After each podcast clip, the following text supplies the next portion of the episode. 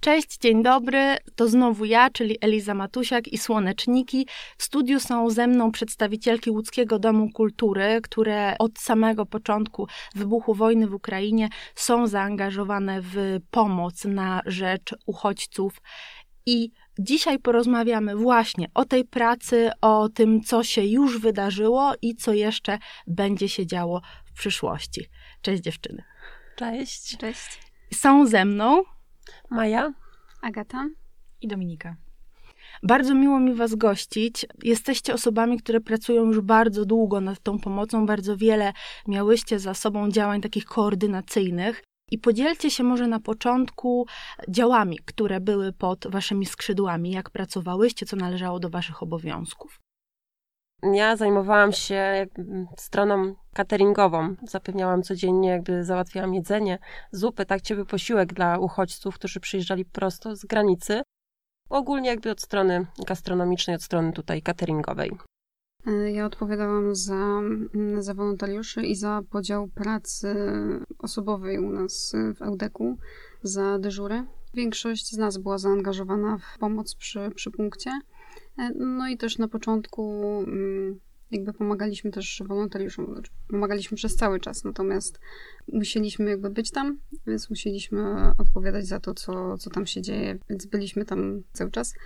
No i druga sprawa to też było odpowiadanie na wiadomości na Facebooku, ponieważ tych wiadomości było bardzo dużo i bardzo dużo ludzi pisało. Pisali w dzień, pisali w nocy, szczególnie na początku, więc to też była moja działka. Moją rolą z kolei była dystrybucja darów, które przychodziły do Łódzkiego Domu Kultury. Były to dary od firm prywatnych, ale też dary od zwykłych osób, które chciały pomóc. W tej fazie takiej początkowej tych darów przychodziło bardzo, bardzo dużo, setki tak naprawdę, więc byłam takim pierwszym kontaktem z firmami. Dogadywaliśmy się, co jest na ten moment najbardziej potrzebne, co można by było relokować do innych punktów, które działały w tym czasie. Także mówię, przez ten pierwsze 3 miesiące to było bardzo intensywne, potem troszeczkę malało, natomiast te kontakty nawiązane z firmami pozwalały na ponowny kontakt za jakiś czas i prośbę o konkretne dary. Czyli ta pomoc była zakrojona tak naprawdę na wszystkich poziomach, które były potrzebne na samym początku, żeby jakkolwiek się w trakcie tej trudnej sytuacji odnaleźć. Wspomniałyście o tym, że to była praca w ciągu dnia, praca w nocy również. Czy punkt działał całodobowo w takim razie? Czy możemy tak rozumieć? Jak najbardziej całodobowo. My jako pracownicy mieliśmy dyżury, ponieważ normalnie pracujemy od 8 do 16, natomiast było to przeciągnięte do godziny 22. Ale w nocy i w dzień też pracowali wolontariusze, bo bez nich myślę, że nie poradzilibyśmy sobie. Wolontariuszami byli zwykli ludzie, którzy przyszli do nas, żeby nam pomóc. I myślę, że tutaj należą się bardzo duże podziękowania tym osobom, ponieważ bez nich nie dalibyśmy sobie rady. Tych osób zaangażowanych w działanie punktu było bardzo dużo. My zaczęliśmy tak naprawdę dowiadując się z dnia na dzień, że stajemy się punktem recepcyjnym. Jako instytucja kultury musieliśmy przygotować przede wszystkim naszą główną salę widowiskową, odwołać wydarzenia, które były zaplanowane i z dnia na dzień stworzyć taką bezpieczną przestrzeń dla osób, które potrzebują tego schronienia. My zazwyczaj zapraszaliśmy osoby na kilka nocy, potem te osoby były relokowane, natomiast bardzo dużo służb pracowało w czasie działania punktu recepcyjnego, przede wszystkim Wojska Obrony Terytorialnej, policja, służby medyczne. Na miejscu mieliśmy psychologów, była nawet osoba, która była odpowiedzialna za zwierzaki, weterynarz, ponieważ razem z rodzinami przyjeżdżały też wszelkiego rodzaju zwierzaki. I to nie tylko psy i koty, ale ptaki. Zdarzały się, nie wiem, co jeszcze. Wąż chyba też był. Chomiki, szczury, chomiki, tak. Tak naprawdę cały budynek był przystosowany, bo ta główna sala była taką salą początkową, tam było jedzenie, tam były noclegi, ale nasz budynek posiada 5 pięter i był taki moment, że na każdym piętrze, nawet w galeriach sztuki, gdzie jeden z artystów zgodził się, żeby obrazy nadal wisiały, też były noclegi. Także duża logistyka. Właśnie, duża logistyka, ale też odwrócenie pracy do góry nogami, bo na co dzień zajmujecie się wydarzeniami kulturalnymi, sztuką i takim przede wszystkim aktywizowaniem ludzi do tego życia, właśnie kulturalnego życia w sztuce, a tutaj trochę szkoła przetrwania. Zgadza się. Ja myślę, że najgorsze, nie wiem, czy dziewczyny się ze mną zgodzą, takie te trzy tygodnie pierwsze były ciężkie też nie pod względem fizycznym, jakby dostosowania się do jakby nowego życia, ale też emocjonalnym, bo też jakby też odbierałyśmy to emocjonalnie, no bo jakby nie spotkałyśmy się wcześniej z sytuacją, że wojna wybuchła zaraz tuż za naszą granicą, więc też emocjonalnie podchodziłyśmy bardzo do całej sytuacji, więc myślę, że to był bardzo ciężki moment. Ten pierwszy miesiąc, myślę, że... Bo potem już jakby przyzwyczaiłyśmy się, nauczyłyśmy się przede wszystkim pracować w takim trybie. Tak, na tyle, na ile można się przyzwyczaić i na tyle, na ile można się odnaleźć w tak ciężkiej sytuacji, ponieważ przypadki były różne i ludzie przyjeżdżali z bardzo różnymi sytuacjami tutaj historiami. I z różnymi historiami, bo przyjeżdżali i z Mariupola, gdzie wszyscy wiemy, co się działo w Mariupolu, ale przyjeżdżali też z tych rejonów, które jeszcze nie były objęte działaniami wojennymi w dużym stopniu. Także tutaj było bardzo, bardzo zróżnicowane, jeśli chodzi o działania. Pamiętamy jeden taki moment, kiedy właśnie szłyśmy z Mają do pracy. To było jeszcze dużo przed 8:00 i zatrzymałyśmy się, ponieważ przed naszym budynkiem stało 5 autokarów. Pełnych ludzi, dokładnie. Więc jakby każdego dnia przychodziłyśmy wszystkie do pracy i nie wiedziałyśmy, czego mamy się spodziewać i co tam zastaniemy. Więc nikt nas, nikogo z tych służb, ani nikogo z nas jako pracowników nie przygotował na taką sytuację. Wszyscy musieliśmy się na nowo nauczyć funkcjonować i odnaleźć w tym, co nas spotkało. I co myślę, że też takim momentem, gdzie jakby nas uderzyło, tak, ta rzeczywistość. Też jednego poranka przyszłyśmy, tak jak Agata mówi, nigdy nie wiedziałyśmy, jak przyjdziemy do pracy, co się wydarzyło w nocy. Ilość ludzi, która przyjechała w nocy, była tak ogromna, że nie mieliśmy gdzie w tych pomieszczeniach przystosowanych ich pomieścić, żeby mogli się przespać. To ludzie też na korytarzach mieli łóżka rozłożone, tak, żeby mogli się przespać te 2-3 godziny w cieple.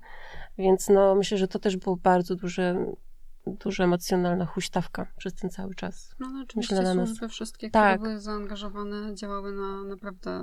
Na pełnych obrotach. Tak, poziomie, więc tutaj było wszystko bardzo dobrze zorganizowane. Więc. Ale to była, można powiedzieć, zupełnie inna rzeczywistość i ja z kolei pamiętam, ponieważ tak czy inaczej byłyśmy w pracy, czasami trzeba było przy tym biurku usiąść, odebrać tych kilka maili i przychodząc rano do pracy widziałam osoby, które w kapciach idą się umyć na przykład, całe rodziny. I to była taka rzeczywistość, która na początku nas szokowała, a potem nie wyobrażałyśmy sobie inaczej i jakby przyzwyczaiłyśmy się do stanu, który panował i ja też uważam, że taka społeczność się zbudowała bardzo silna. My jako pracownicy kultury nie mielibyśmy wcześniej okazji spotkać się właśnie czy z wojskiem właśnie, czy z tymi innymi służbami i narodziły się przyjaźnie i takie poczucie wspólnoty, które dawało nam siłę, szczególnie już pod koniec, bo nasz punkt recepcyjny działał pół roku. Pamiętam ten moment, kiedy okazało się, że to już się dzieje i że to nie są jakieś groźby. Pojechałam zrobić zakupy dla uchodźców i zastanawiałam się wtedy, widząc ludzi, którzy z tymi największymi możliwymi koszykami jeżdżą po sklepie, na ile nam tej energii wystarczy i też środków po prostu, bo to wszystko w pewnym momencie gdzieś się tam kończy, czy ze względu na brak energii, czy obciążenie psychiczne, czy po prostu stan konta. Wypracowałyście na takich wysokich obrotach przez pół roku, ale te obroty nie zwalniają, zmienia się zakres obowiązków, ale dalej działacie. Zdradźcie, co robicie teraz i co będzie działo się za jakiś czas. Na tą chwilę działamy w ten sposób, że chcemy wspierać te osoby, które przyjechały i mieszkają już pół roku, tak, nie więcej nawet u nas w Polsce.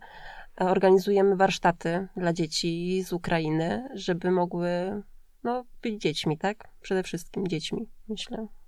Koncerty też są organizowane na rzecz właśnie osób z Ukrainy. Ale też działamy w takim trybie już naszych wydarzeń, które zostały wstrzymane na ten okres. Koniec roku jest dla nas szczególnie intensywny. My działamy projektowo. Dużo działań jest finansowanych ze środków zewnętrznych, które trzeba rozliczyć.